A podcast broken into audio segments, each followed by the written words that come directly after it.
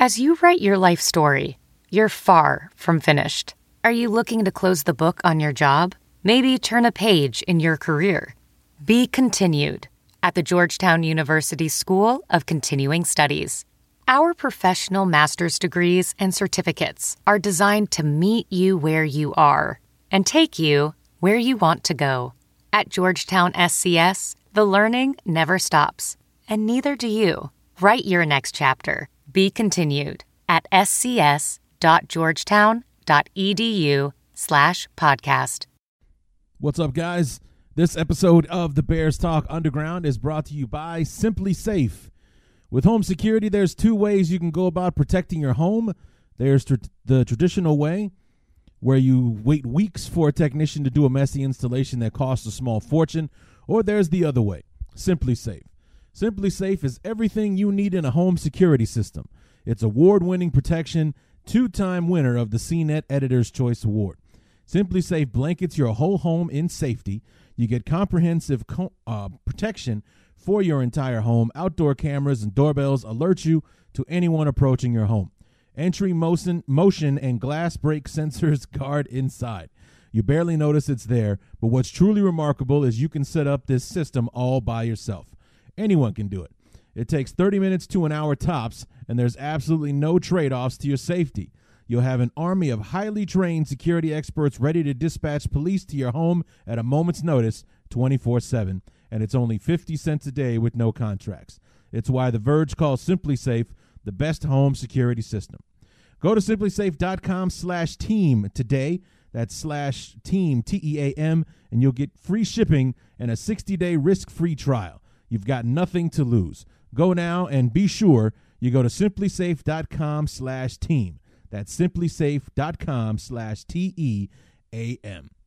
My guest today, the ultra back himself, Raymond Harris, who was a who was drafted uh, out of uh, Ohio State in 1994 as a fullback. Started as a fullback, but by the time he left the Bears in the late 90s, was our starting tailback. Uh, you know, handling the handling the rock, ran for a thousand yards in his last season uh, with the Bears, and um, it was really great talking to him. And I hope you enjoy it. Uh, it's the it's this is the Raymond Harris episode of the Bears Talk Underground. So let's get to it.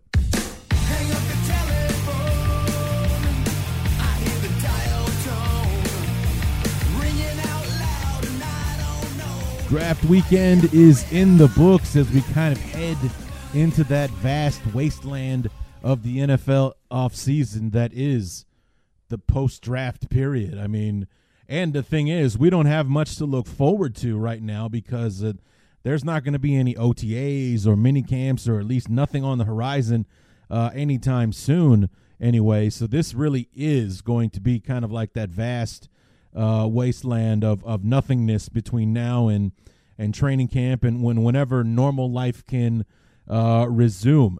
So sorry to start it out with the gloom and doom. What's going on, everybody? Larry back for this next episode of the Bears Talk Underground.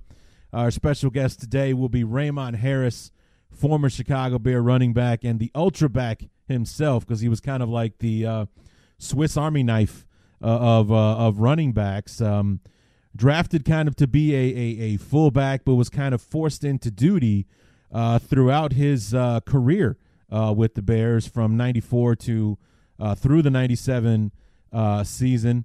You know, like I said, drafted to be a fullback, and he was the backup uh, to Merril Hoge in 94, his rookie season. But Merril Hoge suffered a career ending injury about five games into the season. And then Raymond was the starting fullback from then on out. Um, and then uh, was hurt in 95, came back in in uh, 96, backing up uh, Salaam, who suffered an injury early on in the season. And, and Raymond ended up being our starting tailback throughout 96. And a similar situation took place in uh, in '97. And in '97, Raymond ran for over a thousand yards as the starting runner uh, for the Bears. And um, what inspired me to reach out to Raymond Harris? To tell you the truth, I'm not really sure. Um, it, it, was uh, just before the draft. Uh, I was watching a video online. I think it was on Facebook, and it was a video of a handful of former Bears. Uh, the ones that I remember being on the video You had Otis Wilson. You had um, Devin Hester, uh, Big Cat, James Williams, uh, and Mike Singletary. Those are the ones that I remember being in the video talking about what it meant uh, for them to be Bears, you know, what it meant to play football in Chicago for the fans and and so on and so forth. And I'm not exactly sure why that video inspired me to look up what what Raymond Harris uh, was up to. But uh, I went online. Uh, I found him on uh, Twitter. I started following him, sent him a message asking him if he wanted to be on the show, and he came back in very short order and said yes. And the rest is history. And I mean, guys, from the moment I started watching that video until Raymond had agreed to be on the show, maybe 45 minutes had passed. I mean, it happened just that fast. I mean, like it was meant to be, was written in the stars for Raymond to be a guest on the show. That's how quickly uh, it happened. I spoke to Raymond uh, Monday afternoon. Uh, really had a great time uh, talking to him, and we'll get to that here uh, in just a few minutes. Um, this is not a draft preview, so I'm not going to, you know, talk about the picks or anything like that. We're going to save that for when we have Scott Wright uh, back on the show, either later on this week or early uh, next week. Still trying to get to Scott, who's a very, very busy guy this time of year, as I'm sure you understand. Uh, to get him back on the show to talk about uh, talk about our picks. The draft in general um, was kind of a mixed bag uh, for me. It, uh, number one, it was the draft, so. Uh, you know, I love watching the draft. I, you know, you learn a lot about the players and where they come from, what their traits are, why they were draftable, why this guy got drafted in that spot by this team, and uh, so on and, and, and so forth. There's an awful lot to uh, learn. Uh, the parts of the draft that I said I would didn't uh, that I did not miss, I certainly did not miss them. You know, being 20 minutes between picks and falling behind the actual draft order. Uh, number 12 still waiting to be announced, but we're actually on like pick 17 uh, because you know everybody's got to be on the stage to have their picture taken, and every player's got to bring their entire entourage out there on the stage, which is a right they've totally earned. But man, they can they can drag it out sometimes. So, um, you know, I I didn't miss the constant uh, like the day three picks, especially uh, dipping into this person or that person to make some random choice, uh, you know, from this aircraft carrier or this historic spot or this person won a punt pass and kick competition or or some nonsense like that uh, just making the picks. Day three uh, you know very few of the picks were actually announced. Most of them just showed up selection made boom the bengals picked this guy the broncos picked that guy so on and so forth. Um, a couple of pet peeves that i had throughout the night and this was something that was actually kind of viral on Twitter was ESPN. Who the hell did the prep work for ESPN? Because anyone who suffered any kind of personal tragedy, that thing was highlighted like you wouldn't believe for this player. This person's dad died. This mom struggled with cocaine addiction for 16 years. This person's uh, grandmother, you know, you know, lost an arm in an accident or something. Just outrageous, like any tragedy they could find, just beefed it up. VR training platforms, like the one developed by Fundamental VR and Orbis International, are helping surgeons train over and over before operating on real patients. As you practice each skill, the muscle memory starts to develop. Learn more at meta.com slash metaverse impact. Hey, it's Kaley Cuoco for Priceline. Ready to go to your happy place for a happy price? Well, why didn't you say so? Just download the Priceline app right now and save up to 60% on hotels. So, whether it's Cousin Kevin's Kazoo concert in Kansas City, go Kevin, or Becky's Bachelorette Bash in Bermuda, you never have to miss a trip ever again. So, download the Priceline app today. Your savings are waiting. Go to your happy place for a happy price. Go to your happy price, Priceline. I guess to try to amplify what this kid has gone through uh, to make it to this point and get drafted uh, into the NFL. But it became a joke uh, after a while. I mean, it's to the point where a buddy of mine and I suggested that there should be a drinking game. Um, one was um, you have to take a shot every time Booger McFarland says without a doubt because through day one and through most of the way, I think somebody finally caught on to it because he stopped doing it. But throughout day one and into day two, whenever Booger McFarland spoke, he said without a doubt. His resp- first response to whatever you said was without a doubt, without a doubt, without a doubt, without a doubt. So take a shot every time that idiot says without a doubt, or anytime. Uh, my buddy said anytime there's a dead dad, but it was like more like when they highlight somebody's personal tragedy, take another shot. You would have been hammered, hammered uh, throughout day two because it's like every person that had even like he had a a thumbnail, you know, a hangnail in his left hand uh, that caught, you know, he was in severe pain trying to catch balls in a game, but he did it. He caught 10 and, he, you know, won the game for his team. That was highlighted uh, for summer. So any hurdle that anybody had to overcome was ramped up. And it became, like I said, it became a joke uh, after a while. So where you're sitting here, you know, trying to be, you know, be excited for the for the kid for getting drafted uh, and all that kind of stuff. It just became you know, a thing where it's like, oh, geez, what did this person overcome? Or it just became a joke where you're like, okay, so what did this person uh, have to live through in order to make it uh, to this point? Where his dad's leg sheared off in a farming accident or something like that? Or, you know, maybe his mother was a 14 year old prostitute. Who knows? Just whatever he had to do, he made it here uh, despite the odds to, to the NFL. So, uh, like I said, it became kind of a joke after a while, and one that everything everyone else was kind of catching on to uh, at the uh, by the end of the you know as the draft went along. It became a running joke online. So, uh, but overall, I thought it went very well. Um, Goodell. I, I, really don't know about that guy, man. Um, you know, I, like I said, I was kind of over the the booing and, and everything, and it's kind of like a joke to him where you know he was telling the people that were on the screen to you know hey let's hear it blah blah, blah. is that all you got and and it just it didn't come off as as genuine uh, or anything like he was really forcing it uh, uh, and and things like that I didn't thought that was kind of silly and um, my biggest pet peeve throughout the day throughout all three days actually was Louis Riddick and it's it's not really so much anything that Louis did it's just that was there nothing that they could do to fix whatever bug that was causing there to be like a five second delay from the time somebody asked Louis Riddick a question to the time that he finally answered it. And the thing is, the what happens there is that it's all happening in real time uh, for Louis Riddick. So he's speaking as soon as the question is done being asked. He's not sitting there waiting for five seconds to talk. It's taking that long for it to get to him and he's answering immediately. But for me and you watching it on television, you see uh, Trey Wingo. So, so uh, Louis, uh, this guy came out of uh, Memphis State, and he was one of your favorite running backs in the in the draft.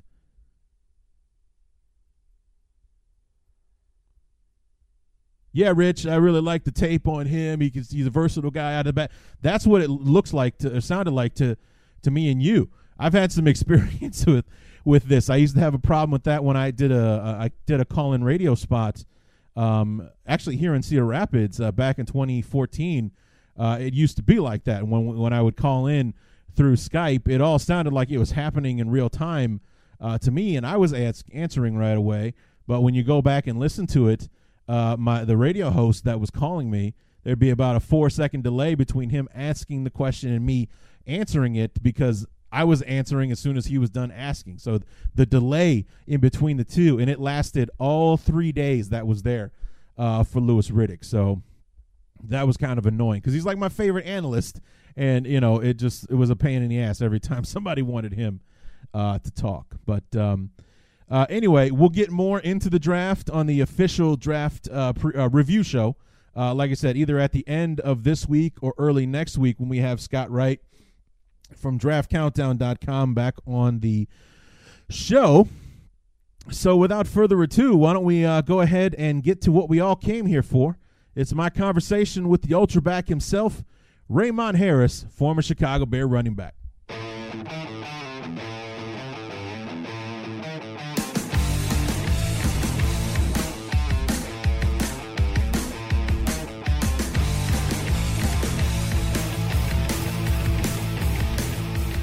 So as we make our way through the uh, through the off season with the uncertainty of what's to come. We'd like to think everything will be resolved and football will still be played in September uh, when it when uh, when the time comes. But in the meantime, the the all that is is the here and now, and here and now, I have somebody that I was a huge fan of, especially when he wore the the blue and uh, I was going to say blue and green. What the hell am I talking about? The blue and orange of our beloved of yeah. our beloved Chicago Bears, and uh, the ultra back himself, Raymond Harris. Raymond, welcome to the show, man.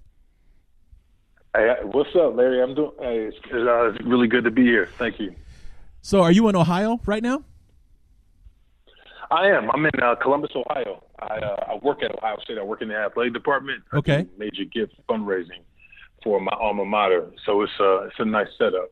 Nice, nice. Ohio State. Uh, yeah. They uh, you think they're going to do well this year? I mean, they're going to be able to close the gap between Clemson and everybody else this year.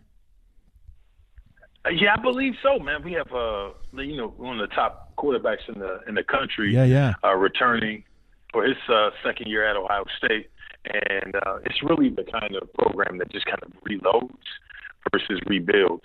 So yeah, uh, yeah I would not be surprised if, if they're going to be in the conversation at the end of the year for the Final Four. No, no, yeah, no question. Did you know he was on that uh, QB one documentary series on Netflix? Yeah, you know what? I heard that um, he was. I've never watched that show, but now that we have so much time on our hands, hey, I, I might go dig into the files to check it out now. Yeah, because I think Jake Fromm was on that as well, and I think he was like a season mm-hmm. or two after that. But that's where I heard of him, and that's where you know I know he went to Georgia. For, right, was it Georgia? It was Georgia, and then he transferred out to yeah, yeah. Ohio State, and that's you know he became the man last year and just kind of ran through the Big Ten, uh, just and made it look yeah, yeah, crazy absolutely. easy too. It's not easy to dominate the Big Ten the way that uh, they made it look uh, last year. Oh yeah, yeah. They had he had so much talent around him, and he's like super talented. So for him to be able to come in and do what he was able to do, uh, not only put up big numbers, but to not make you know very many mistakes as well. Yeah, uh, it just really spoke highly of, of him being a, a first year starter. Right. Well, Ohio State uh, had a pretty good day uh, during over the weekend uh, with the draft. Okudah going three overall uh, to the Lions, and several of his teammates joined him throughout the uh, weekend. So while we're talking about the draft here, real quick, you were drafted in the fourth round back in '94, um, and right. what was what was that experience like for you? Because Dave, because round four was actually day two of the draft instead of day three. And uh, you know where do you where were you projected and, and where did you end up? Was it like on par? or Was it close? Did you go early? How did that all go for you? Yeah, the pre-draft prognosis from all the different uh, experts really varied. They had mm-hmm. me going anywhere from the second round to the fifth round. Oh boy! So, uh, you know, I kind of got my hopes up and thinking I was going to go in the second round, and there were a number of teams that called and said that they would they would be taking me or you know be ready, but uh, you know it, it never materialized. So yeah. as I noticed, my, I, I man, there was uh, after Marshall Faulk went, I think he was the number two pick. Yeah. Then Greg Hill went, and, and you know later in the first round, and then there was just like this run uh, of running backs. It was like running back after running back would go, and I think there were 14, like roughly 14 running backs that went before me, and uh, yeah, I was so salty. So once I once we got to the second day and the Bears took me, uh, number you know not first of all I was I was happy yeah. and, and, pleased that I was actually going to the NFL. But then immediately, once uh, I realized I was going to be on the squad, uh, it, it, totally turned into like payback, uh, yeah. showing everyone wrong. Know, just that kind of chip on the shoulder kind of mentality. And uh, you know, luckily it worked out for me. So, how many teams were you playing for before the Bears actually take? You know, you said you other teams called. So, how many teams were you? How many were you a member of before the Bears actually went ahead and, and put the put your name on a card? Oh no, yeah, no one actually said. Hey, they always they didn't say, hey, um, you are we're definitely picking you, but okay. they let me know ahead of time that yeah, if I was there, you know, around the second round, third round area, like they would be picking me. So there were probably what 10, 10 teams. Oh, that's, wow. You know, that's pretty common. It's pretty common for okay. uh, all the teams to show you know multiple interest in, in different guys. but to you know realize you know to think that that was the case, but then you see Errict Rhett and Charlie Garner and Mario Bates and Chuck Levy mm. and Donnell Bennett and all these guys just boom, boom, boom, boom, boom, boom. All door, you know, um, Bam Morris, all these different guys that you know, I was familiar with from, from college to see them actually go, you know, before me. Yeah, it was it was it was a tough pill to swallow, but uh, it definitely kept me humble and definitely you know uh, you know got me in the right state of mind to go in and, and handle business with Chicago. Sure, sure. So you come in in '94. That's year two of the Wannstedt era, and and one of the main reasons that I wanted to talk to you is because you were on the team when it was a backfield in transition. Because from 1975 to 1993, the Bears had two running backs, Walter Payton and then Neal Anderson took over for him. Right. You you joined the team the year after he retired in '93. Lewis Tillman was going to be the starter and uh, and everything under a new coach and Dave Wannstedt. So all the Ditka guys were just about gone except for like Kevin Butler uh, at that point. So you know yeah. what was it? What was it like coming into the to the organization at that time in the franchise's history? Uh, you know what? It was uh, it was interesting. It was definitely a time of transition. You you know we grew up knowing Ditka and the 85 Bears and all those great names that they had like on those teams before. Right. But once uh, you know 90, you know, once I got there, that really wasn't the case anymore. There were a number of guys that uh, you hadn't heard of, and then a number of guys that that were um, well, let's say instrumental in you know during the transition. Sure. So you know, being someone that's fresh out of college, you man, I didn't know anything about like the, the pros um, in terms of like what it took or any of that stuff. So um, I was fortunate that there, you know, there were older guys like Merril Hoge and Lewis Tillman and Tim Worley that took me under their wings and just kind of let me know what it took and helped show me like you know the ropes and um and you know like from there uh, just getting an opportunity to get on the field you know you you know I had never played you know any special teams in college except for a kickoff return. And then you know once you get to the NFL and you're not a starter, you, you better find a way to get on the field or you know you'll be replaced. Right. So uh, primarily I was playing a bunch of uh, special teams, and then you know unfortunately you know for Merril, you know he hurt his neck, and I got to come in and relief like maybe like the fifth game of the year, and from there, man, I, you know, I I started the rest of the way, and the rest of the story was was um, was to be written. Right. So, did you come in as a fullback? Were you drafted as one, or were you as a running back to kind of move to fullback to fill in the spot that Merril left behind? Yeah, I was a running back coming in. I had never played running back ever before, and then uh, when they drafted me, they drafted me as a fullback. Right. But it was kind of, kind of, I guess, uh, to be understood, is like in that offense, they had a lot, a lot of two back but then also single back. So I'd be a fullback, but then when it came to single back stuff, you know, I'd be able to do that as well. So, um, yeah, I, I, I had to make that make the transition uh, and get used to like blocking linebackers like Dante Jones and Vinson Smith and you know, all these crazy. These guys are like significantly bigger than me that had way more uh, experience. Yeah. But um, learning how to run block against like those guys at that level was the hugest transition for me. I bet.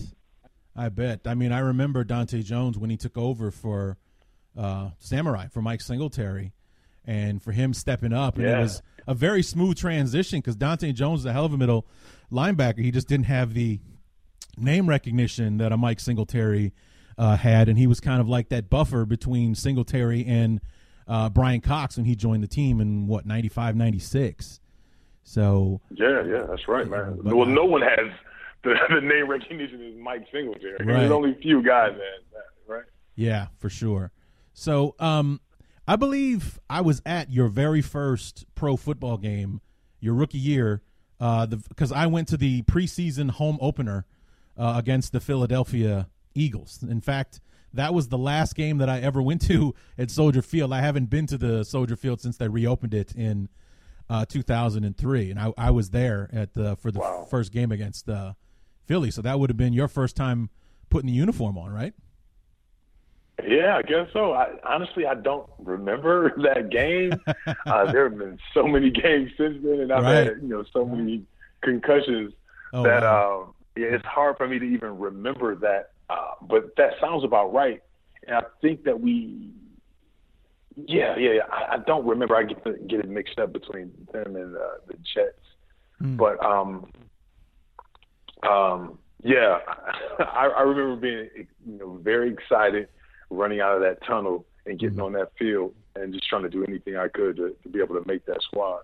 Yeah, I uh, what I remember is that it was uh, the first appearance for you know for Lewis Tillman, for Merril Hoge, for Erik Kramer, who had just signed his uh, free agent deal to join the team, and they took the opening drive the length of the field, and he threw a touchdown pass to Merril Hoge to kick things off, and then it went all downhill from there. I mean, I think the Bears end up winning the game, but it was all field goals after that. So it was like so much for the offense coming in and doing what it does with the first possession, and then the rest of it was, you know, hand off three yards in a cloud of dust, punt. Maybe we get a field goal. I think the final score was like thirteen to six or something uh, like that. So not exactly a knockdown, drag out war or anything uh, like that. But I do Well, remember yeah, yeah. you know, and I remember that uh, Lewis Tillman almost killed Clyde Simmons because Clyde Simmons went up in the air and Tillman took his legs out from and he did like a front flip over top of uh, Lewis Tillman when he jumped up to block a pass from Kramer. hey man, you have a great memory because all of that stuff, none of that. Needless to say, I can't remember any of that stuff. Kudos to you for being able to remember that, man. Appreciate it. Jeez. Appreciate it. So, Yeah. so let's talk about the '94 team. It's your rookie year. This is your introduction to pro football, and you're playing a new position uh, at fullback. Kind of get forced into duty when Merril has his neck injury, only five games into the into the season. And this is a team that kind of went up and down, but still found its way to make the playoffs in '94. So your first season in the NFL, right out of the gate, you're in the postseason. Yeah, that was. Uh, you know, the veterans told me that, hey, look, this is something that, uh, like, you don't get an opportunity to make it to the playoffs often. I mean, there are many guys that have played many years that never, you know, ever made it to the playoffs. So to actually get on the field at first, playing fullback, and then having success by catching the ball off the backfield and um, uh, making some really good runs uh, from the single back position, and then being able to do that and consistently get better throughout the course of the year in a in the you know in the league that um, is, is filled with like amazing talent. You know, my confidence just grew and grew and grew. You know, by the time we got to the end of the year, and um, at that point, I was the second leading rusher on the team. I was the second leading receiver on the team, and um, we faced off against the Minnesota Vikings, who beat us twice throughout Right. the year. Yeah. and I mean beat us like soundly. so we had to we kind of back you know we backed into the playoffs because I can't remember who it was, but a couple teams lost, and we were able to get that last uh, wild card position Yeah. and we went to many, you know, to to Minnesota to play like a team that had killed us, and we just, man, we just really found our stride that day. Yeah. And so I for was us to play like really well, offense and defense, it was it was it was strong, man.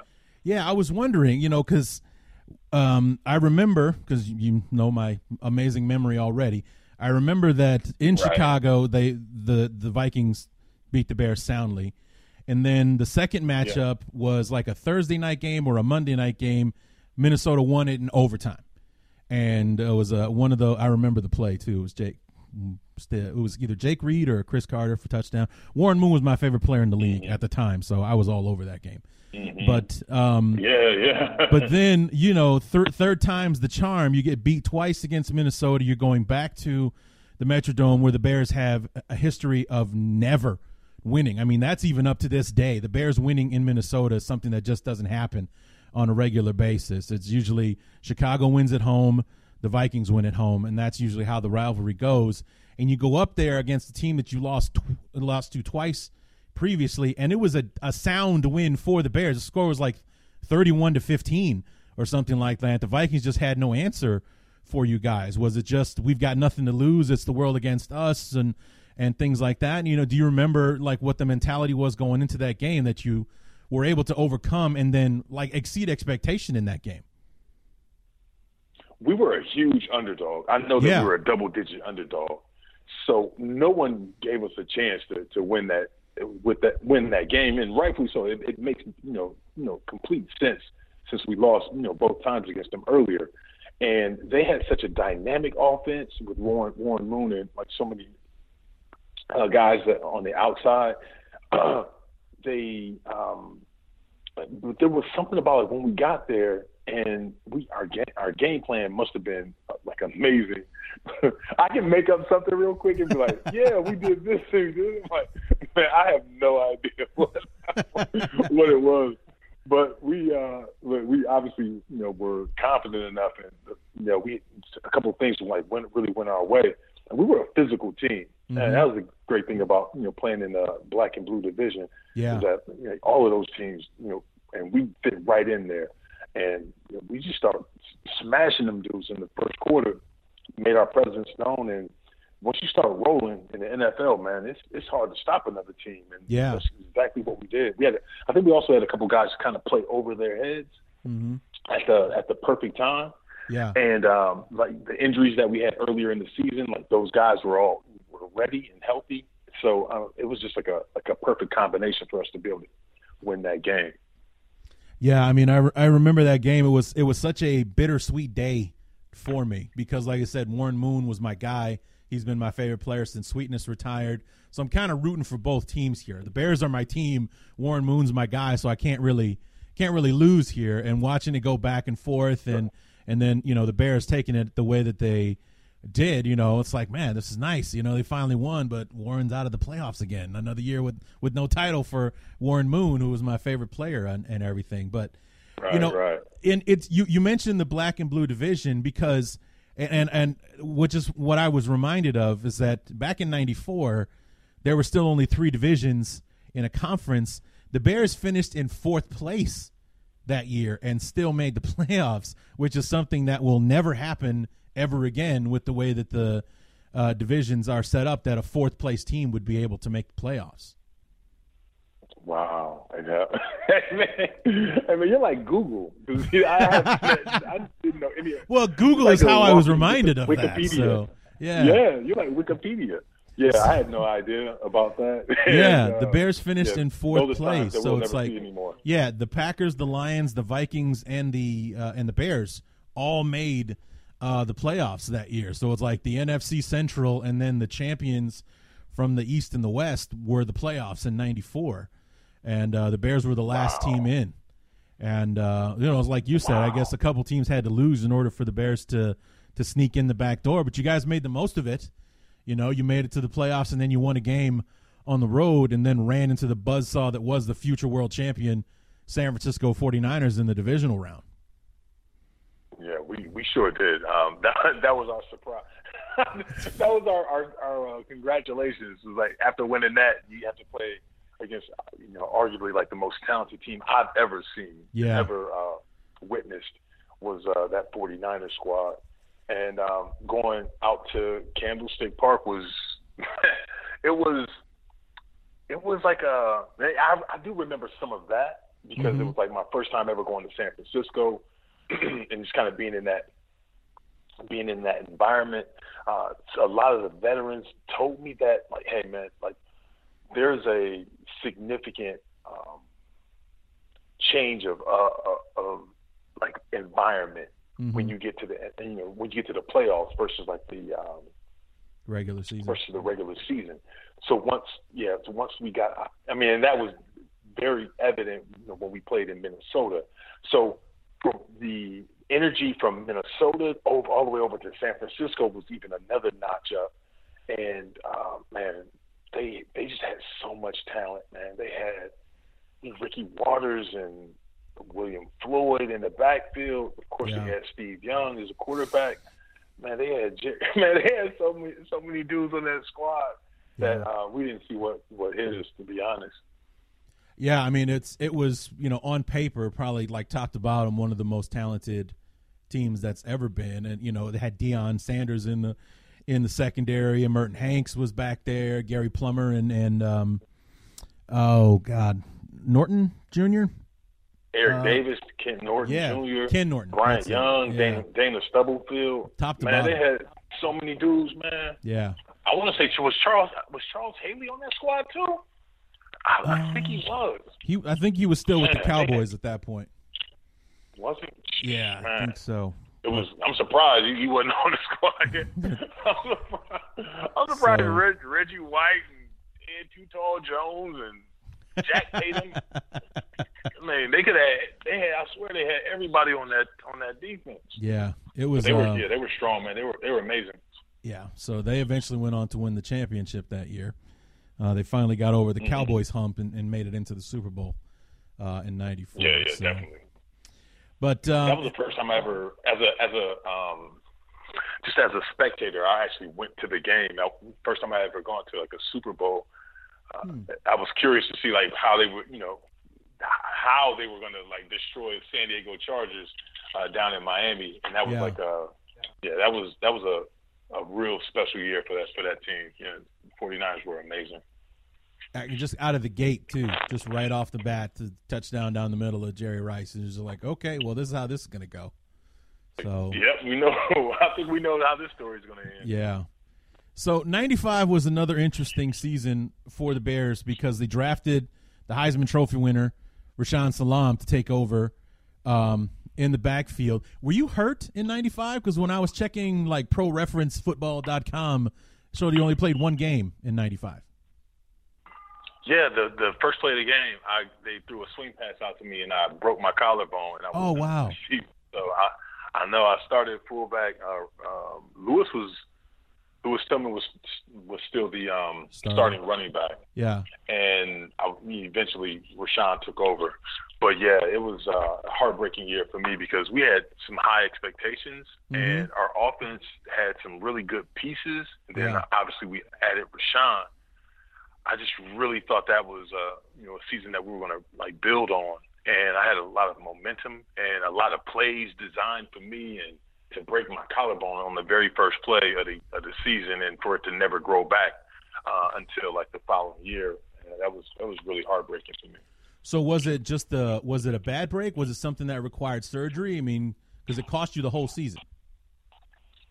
Yeah, it was. You know, typically when you break your collarbone, you can, you know, it fuses back together, and uh, you'll be able to be back out there maybe six weeks, eight weeks. Right. But my the bone, my collarbone never like fused back together. So Oh, wow. after they we waited that amount of time, then we had to do surgery. Wow. So I didn't get surgery done, you know, for six, you know, six to eight weeks, and they put a plate with eight screws in there, and then by that time, you know, for that to heal all up, you know, Right. you know, I had to wait until the following year. Um, what's crazy is I still have that plate. I was just gonna ask, is it like still in my in there? now? Yeah. Can't Yeah, go it's through, uh, It's just, it's just a part of me now. Can't go through TSA though, right? no, I can still go through there, but uh, early on, it, yeah, it used to go off on on a, on a regular basis. Uh huh. Wow. But yeah, I'm good now. Right. I'm never. I, I'm I'm not. Yeah, I'm not taking it out. I'm just gonna leave it in there. Okay. Just kind of part of who I am now. Right. Right. Right. So you come back in in '96, and it's the Rashaan Salaam show, but Rashaan gets hurt, and once again, like you were in your rookie year, kind of forced into duty, you become the primary back and actually lead the Bears in, in rushing in '96. Well, yeah, I was a starting fullback, and Rashaan was a starting running back. Right. So we were like kind of interchangeable. Uh, the the idea was that like we're like the same size, uh, same speed, uh, a lot of uh, very similar um, um, skills on the field. So we were just kind of more interchangeable. So I played fullback, he played running back, but yeah, unfortunately he got hurt and went down, and, and I just really took over. And that's when really when I like blossomed as a as a feature back for for the team. Uh, unfortunately, I got hurt myself, but was able to kind of come back from that later in the in the season, and uh, had a solid year and ended up uh, leading the team in rushing, I believe, Yeah. that year. Yeah. Yeah. Just over 900 yards, I saw. So, and then in Yeah. '97, same thing. You're the lead back this time, and you you break a thousand uh, for the season in '97. You're actually one of the few bright spots for that team. The Bears started 0 and 7 uh, that year, on their way to a 4 and 12, 4 and 12 uh, finish. But we got a thousand yard rusher in uh, Raymond Harris. Yeah, man, that's uh, kind of like the story of my life. It seems like, uh, you know, when I finally uh, take off and things start going well, there's still something, you know, to uh, either derail it Uh-huh. or at the same time, you know, not be too excited because it's bittersweet because our team's not winning. So uh, to get to the point where, oh man, for a while I was like one of the leading rushers of, of the NFC, uh, leading one of the leading guys at scoring touchdowns, and then to kind of, um, you know, break my my leg in, I believe it was the 13th game.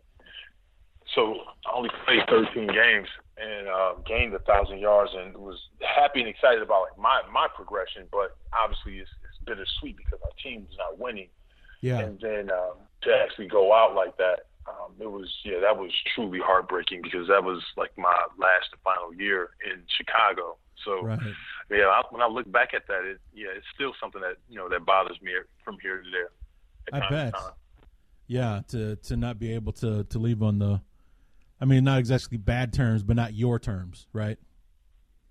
Right, exactly. Right, right, right, right. Well, we went in, I went into free agency and they, um, you know, the front office, they did, they did some tricky stuff. So uh, even though I was hurt and I had to have surgery at the end of the year, they put me on as a transition tag. So, Okay. You know, there was a, you know, the franchise tag and the transition tag. So Right. you're supposed to get like the, I think the average is top, it's like a top 10 running back. So you, but you, so they put that on me and then go through uh, free agency. And then, you know, toward the end of free agency, they take it off, which doesn't seem, still to this day, doesn't seem fair to me. Right. But like, so once teams had already like secured other running backs, you know, then they put, you know, took it off and uh, so did some some funny business. So that basically signaled the the end of my time in Chicago. well, well, Raymond, the Bears got theirs because instead of bringing you back, they drafted Curtis Enis, and we all know how that worked out. So, um, yeah, that did not- that did not unfortunate because I, I I watched that kid in uh, in college. Yeah. uh, and he was dominant. hmm and I thought he was going to be really good. Uh, yeah, and so they took him in the, with the fifth pick, and you know that made sense. I think I heard uh, like afterwards that that you know the plan was they were trying to trade that pick, and since they couldn't trade it, they ended up taking him. And once they did that, yeah, like I said, that signaled my my end in Chicago, but then also like a, a new era that unfortunately didn't work out for the, for the Bears either. no, that was uh, that was the end of it there. Um, yeah, that was, that was tough.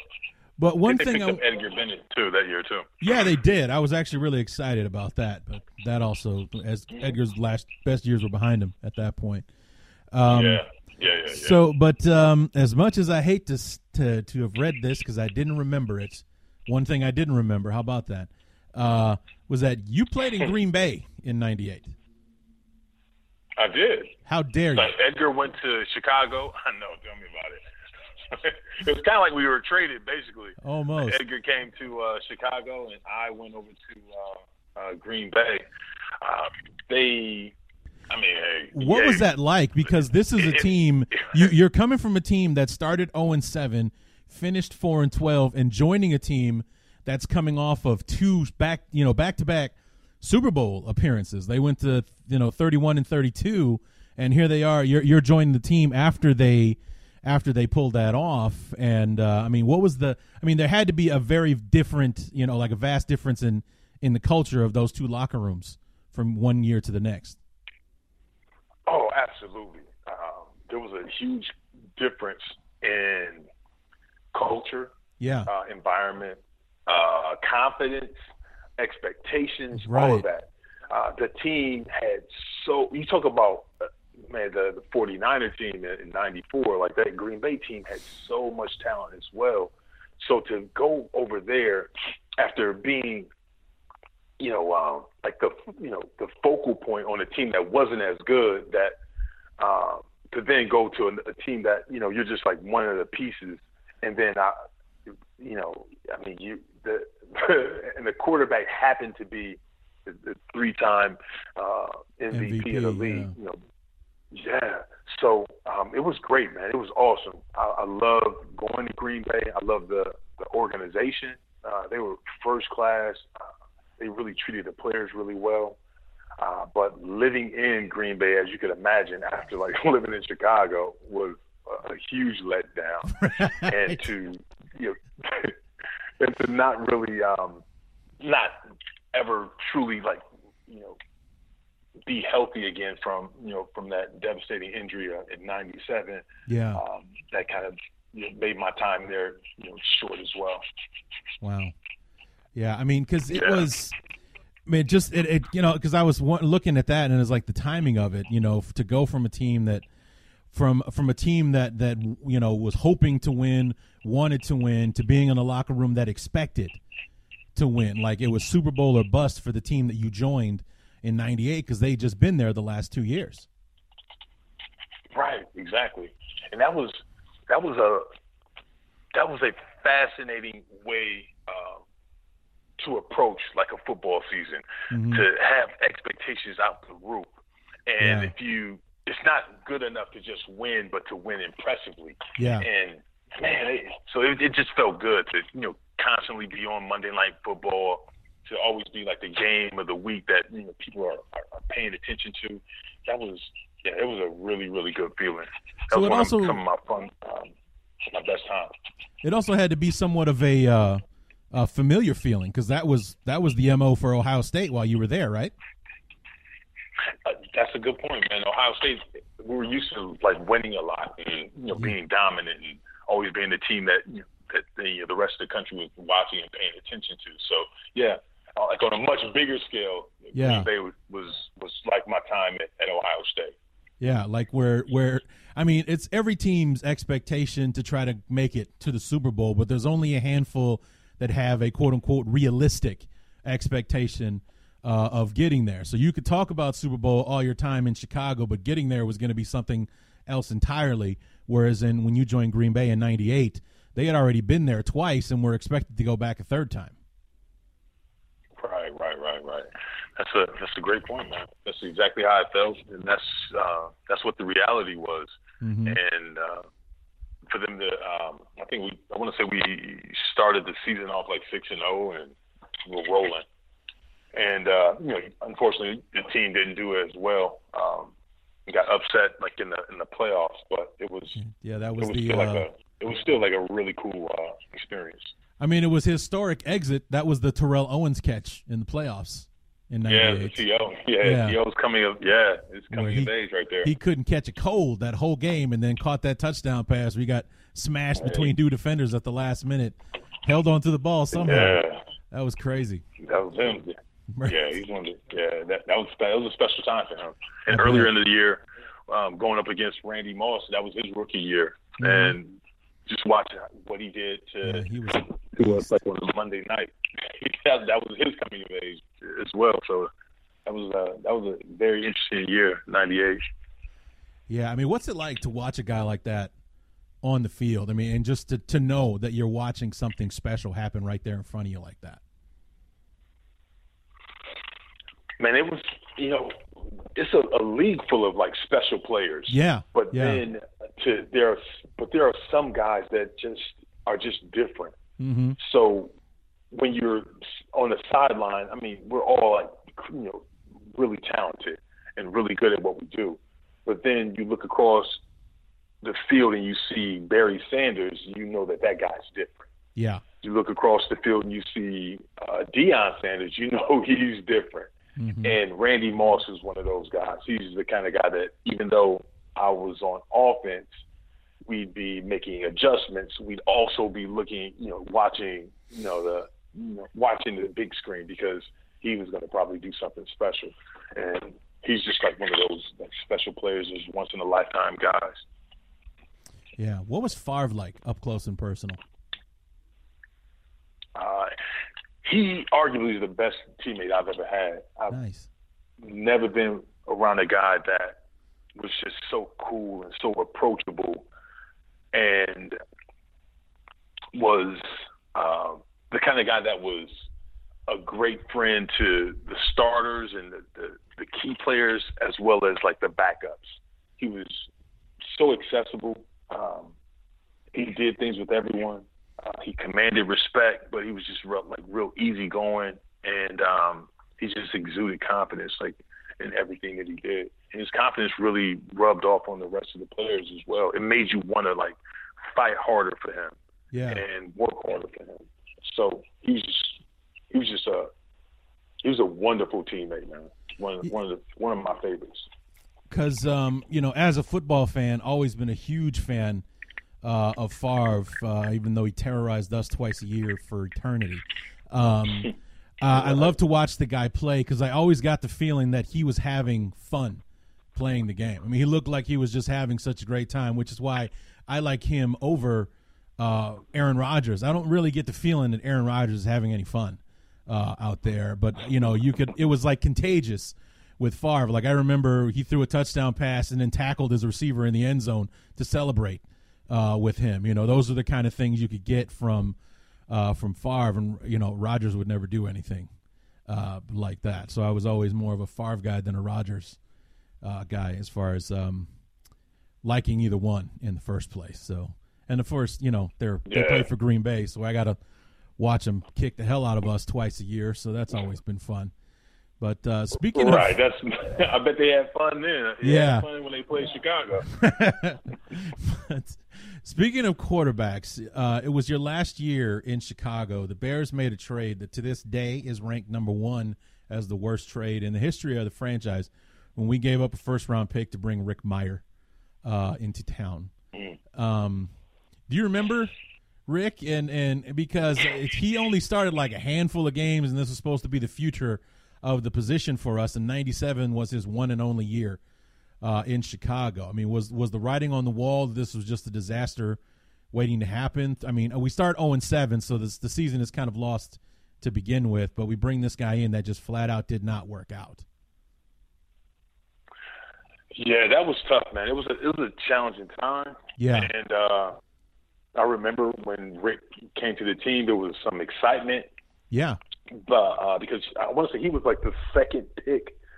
Uh, the year I came out, I believe like the year I came out, he was the second pick you know, behind Drew Bledsoe. Yes, he was. Went to Seattle. Yeah, and, and he had like there were really high expectations for him, and you know things just didn't pan out.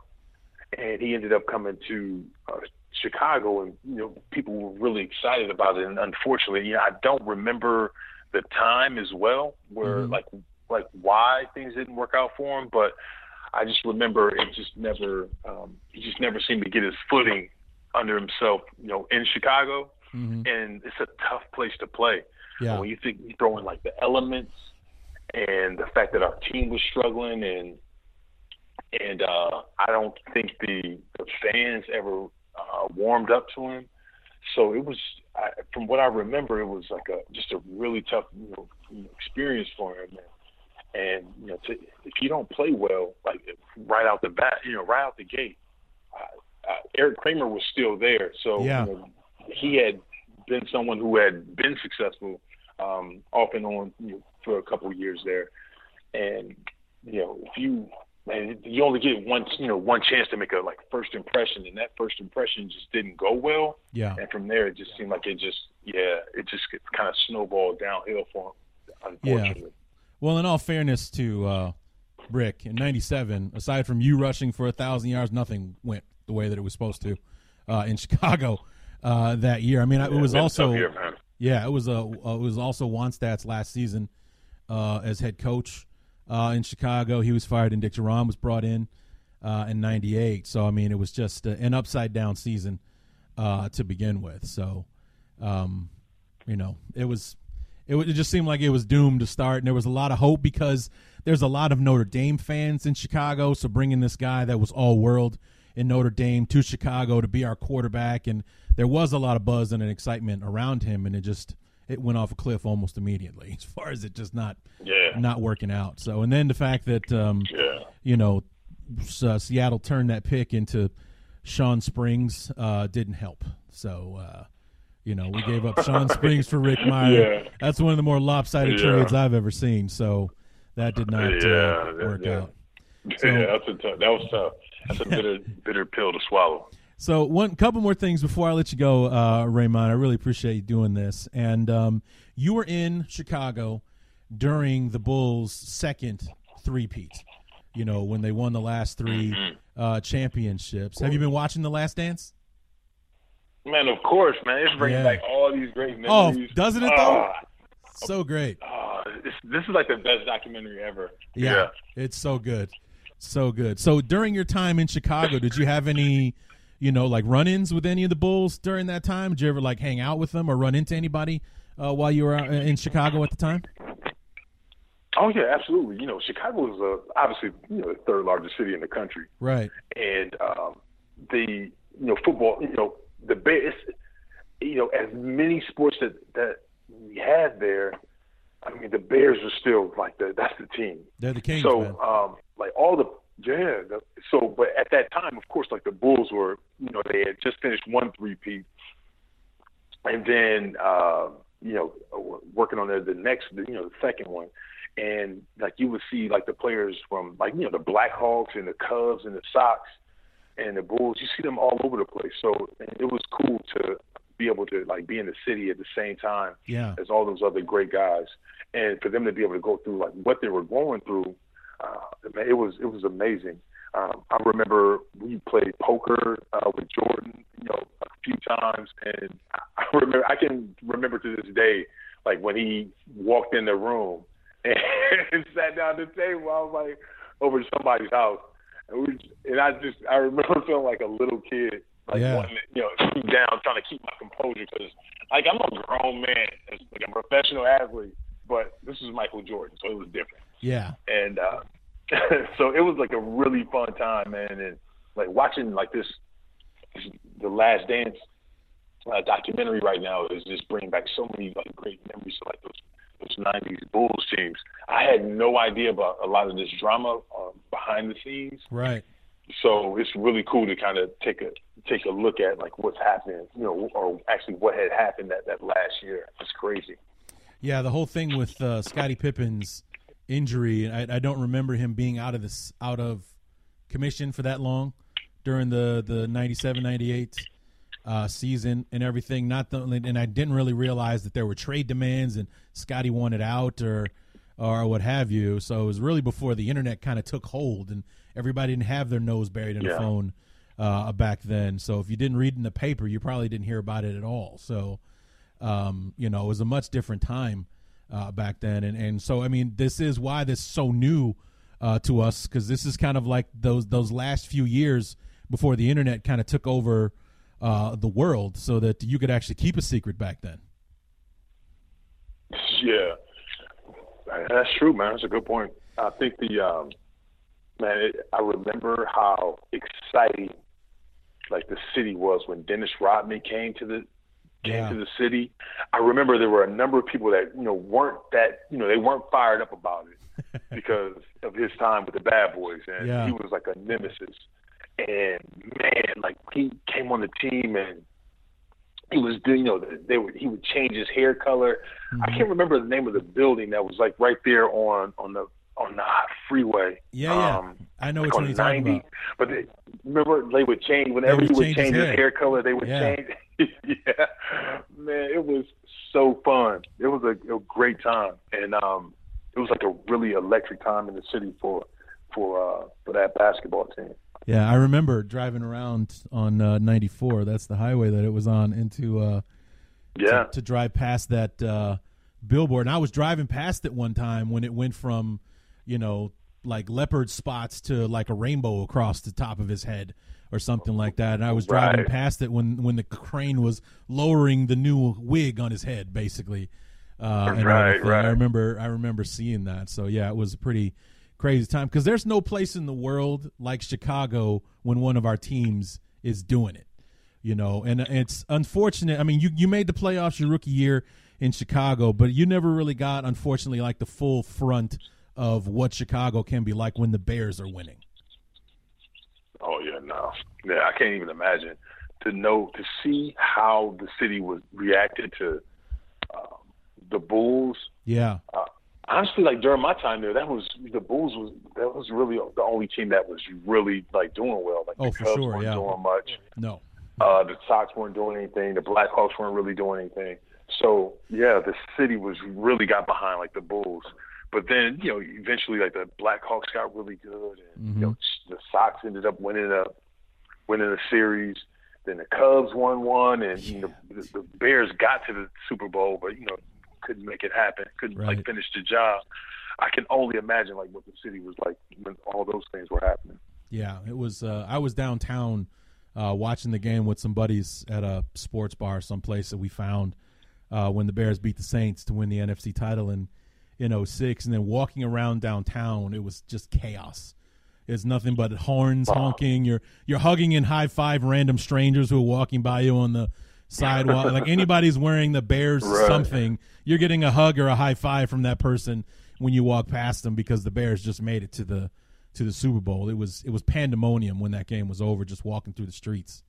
So um, Yeah. yeah, I mean you can only imagine. years ago, man. I, Go ahead. oh, I'm sorry. No, no. I was gonna say two years ago when I got back to the when I went to when they were like uh we had a game. Uh, I think they were the it was a wild card game. They hosted uh, Philly. I, I just I had the feeling I thought that was gonna be the season oh man. that they were gonna make it back to the Super Bowl, and I just remember being heartbroken with along with everyone else at the game. Did you go to that game? You're saying? I was there. Yeah, I was there. My Oh. son, it was my son's twenty first birthday, Hmm. so we went, got you know, got the game, got some good seats, and was sitting there. And, oh, and that, when that um, when that uh, field goal got blocked, oh, that was, that was tough.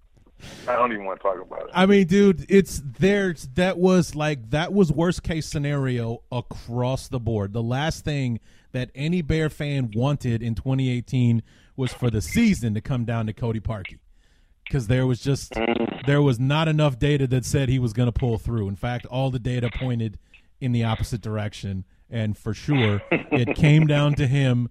You know, Trubisky was brilliant on that last drive, made that crazy throw to Allen Robinson to get in field goal range. It's set up. It's 40 yards, 43 yards actually. You know, it's right in his mm. wheelhouse as far as his his range is concerned. All he's got to do is put it straight through the uprights. Not only did he doink it like he had done six times previous in that season, he doinked it twice in the same kick just to put a little cherry on top of it all. It was every Bear fan's nightmare coming true uh, in that moment. Because if we It was tough, man. if we beat Philly, we go to LA, we run over the Rams again, and then who knows what happens in the NFC Championship. So I mean, it just Yeah. yeah, and I heard an interview uh, Prince Amukamara did like a week or two ago saying that they were all convinced if they beat Philly, we're going. There's nothing else in our way. We're going to the Super Bowl, and unfortunately, they didn't get over that hurdle. So yeah, that one stung a little. Yeah, that one hurt. Yeah, so, a lot, man. especially I can tell. especially since especially since 2019 turned out the way that it did. I mean, it was one disaster after another uh, in 2019. We were supposed to be better last year than we were in 2018. It was just just made everybody even more pissed at Cody Parkey, if that's even possible. But it is. So there it was. But um, but yeah, yeah, it's uh, Chicago is a, a very interesting place to be when uh, when one of our teams uh, is winning. I wouldn't know about the White Sox because I'm a North Sider, so I don't care what happens with the White You Sox. pay attention now. Nope. Yeah. Nope. Like when they won the World Series, I felt nothing. Not even like civic pride that my city just won a world title. Nothing. I felt nothing. I was like, man, it Wow. runs. I was actually surprised. I was like, man, that runs deep, huh?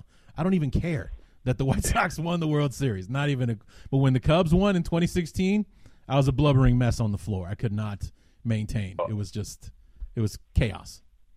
So Yeah, I I was a blubbering mess for the, you know, for the other, for the other for reasons. Cleveland, because, huh? You know, my tribe. Yeah. man, the tribe. No, that was heartbreaking. That was. Yeah, uh, you know what, man? I don't really want to talk about this anymore. let's just move on. I don't want to talk about It it. was an amazing World Series, and I'm not a baseball fan, but I know that much. That's for sure.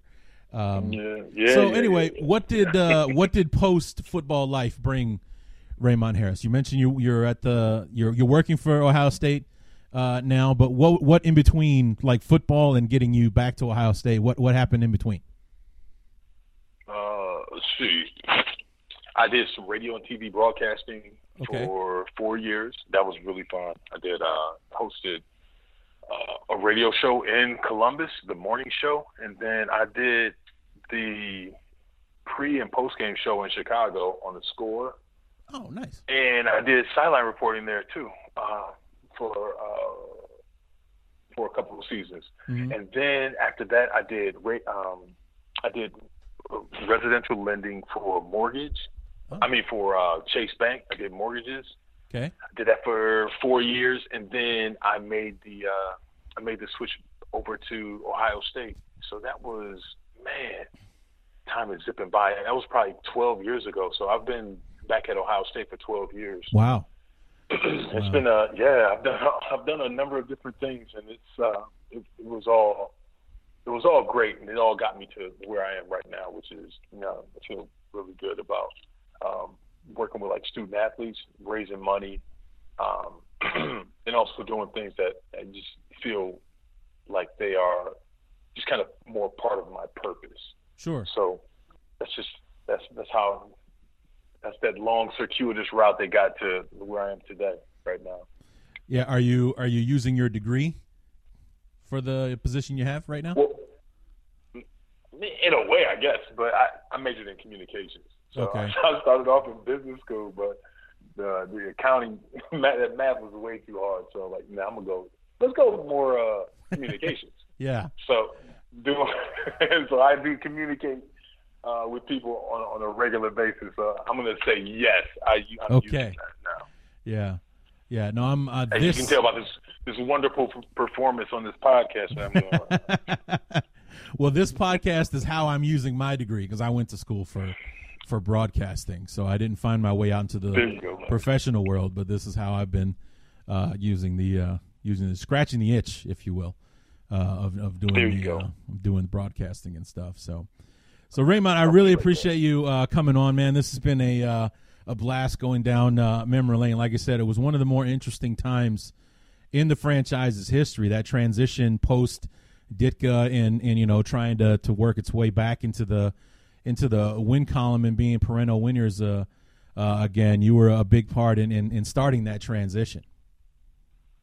Hey, thanks a lot, Larry. I appreciate the time, man. It's always great to um, kind of like reminisce about my time in Chicago because it's honestly like one of the you know, most enjoyable times in my life. So I appreciate that, man. Raymond Harris, the ultra back himself, uh, hanging out with us here on the Bears Talk Underground.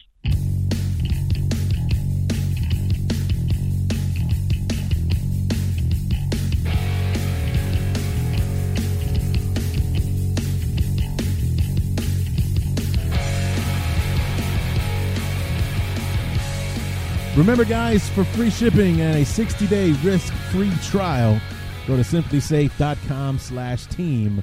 That's simplisafe.com slash T-E-A-M.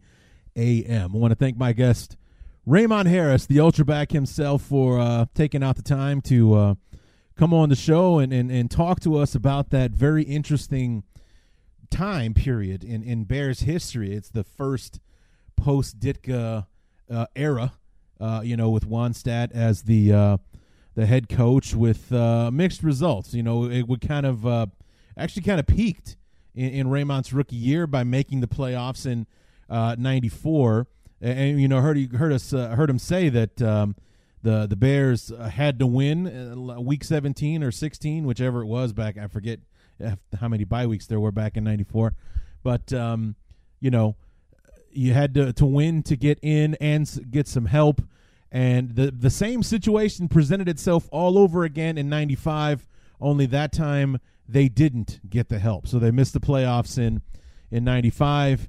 '96 they went seven and nine. '97 started 0 and seven and went four and 12, and that was the end uh, of the Wannstedt era. Dick Jauron came came in in '98 and whew, aside from 2001, there's really nothing worth talking about there. So, um, yeah, uh, then we got to Lovie and then, uh, you know, reestablished the team as, uh, you know, at least somebody in the discussion uh, while Lovie was the head coach, and now we're trying to still struggling to find our way back to year in and year out uh, legitimacy. But uh, we'll see what this year's draft can do to. Can we return to 2018 form, or will it be 2019? Maybe something in between. Who knows? But um, we'll have to uh, have to hold on and uh, find out to uh, see what impact these new rookies are going to have, the the free agents that we've added, the people that we've subtracted, how it will uh, form this year's uh, this year's team, and and what the resulting season uh, will end up looking like. But um, you know, like I said, it was a very interesting time in Bears history. Uh, nearly 20 years with just two guys running the very much kind of like how the Packers went from Brett Favre to Aaron Rodgers and you know had a solid has had a solid top of the line uh, quarterback for a quarter of a century nearly. Uh, the Bears were very much like that with the running backs and from 75 when Sweetness got drafted until Neal Anderson retired uh, in 93 we had two starting running backs uh, in that time and then 94 being the first year without either of those guys was Raymond's first year on the team. We had Lewis Tillman kind of bouncing around from one starting running back to the next, a, a position that really wasn't solidified until uh, the early 2000s when Thomas Jones finally joined the team and then solidified for a much longer period when uh, Matt Forte uh, joined the team in 2008. Uh, so, I mean, even if you, you know, thanks to uh, Jerry Angelo, uh, Thomas Jones' time with the team was was also short, same as Raymond, only four years. 2004, actually three years for Thomas Jones. 2004, five, and six before we traded him to the Jets. If you don't want to count that, from Neal Anderson in '93, it wasn't until 2008 when Matt Forte was our runner from 2006 through the 2014 season that we finally had a running back that we could rely on year in uh, and year out. So I mean that's 15 years that we had to wait between Neal Anderson and our next great great running back. Well, then actually you have to go to Thomas Jones, but you get what I'm saying. It was a it was it's always been a position that has been a bell cow for the for the Bears, a calling card, uh, if you will. Walter Payton, Neal Anderson had to wait over a decade before Thomas Jones uh, came into town. Uh, Raymond Harris was a solid, uh, dependable uh, running back during his time uh, in the league. And, you know, in the, the Ultra Back nickname, uh, you know, he was one of my favorite players uh, during that very difficult time uh, in Bears in Bears history. So it was fun to to talk to him and catch up with him and, and see what's what he's been up to and to just talk about that period and what it was like to be in Chicago and to be a Bear during that time in the franchise's history. So that is basically going to do it, guys. Like I said, we'll be back either later on this week or early next week whenever we can uh, pin down our good friend Scott Wright to review the draft. We'll talk about the Bears. I think it was six or seven. We had seven uh, draft choices, and the uh, I think I think we're up to eight or nine undrafted rookie free agents at this point in time on Monday night. So maybe we'll sign another one or two between now and then, and uh, you know clear out the or you know fill out the rest of the uh, the 90 man uh, roster. So um, be sure to keep on keep track on the uh, social media. It's uh, BTU underscore Larry on Twitter, and just search Bears Talk Underground on Facebook to join the group to get updates on when the next episode uh, will be coming. So uh, that's going to do it, guys. So until uh, we come back with our draft review episode, my name is Larry D, and this has been the Bears Talk Underground.